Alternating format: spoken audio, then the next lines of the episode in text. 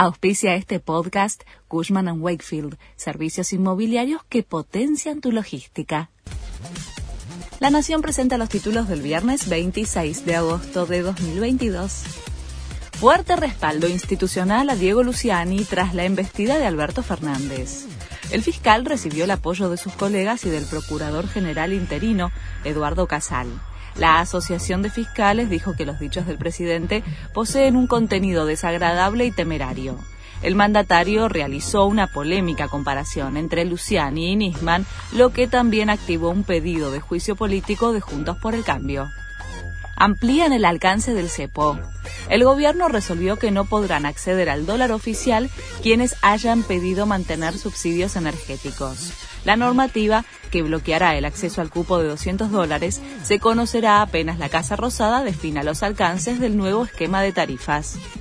Comienza la audiencia pública para definir un aumento del 40% para el viaje en subte.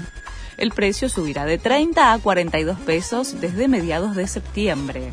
Se suma al incremento de colectivos que rige desde agosto y al alza del 50% prevista para los taxis porteños, que será en dos etapas, el mes próximo la primera y en noviembre la segunda. Avanza la primera vacuna contra el virus sincicial respiratorio. El laboratorio Pfizer anunció que el fármaco es un 85,7% eficaz en evitar desarrollar las formas graves de la enfermedad.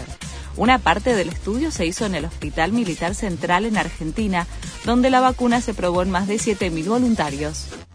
Dura sanción al jugador de agropecuario que lesionó al juvenil de Boca el Tribunal de Disciplina sancionó a Milton Leyendecker con ocho fechas de suspensión a raíz de una durísima infracción que le provocó una fractura de tibia con compromiso ligamentario en el tobillo a Ezequiel Ceballos.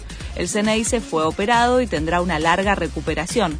No podrá jugar hasta 2023. Este fue el resumen de Noticias de la Nación.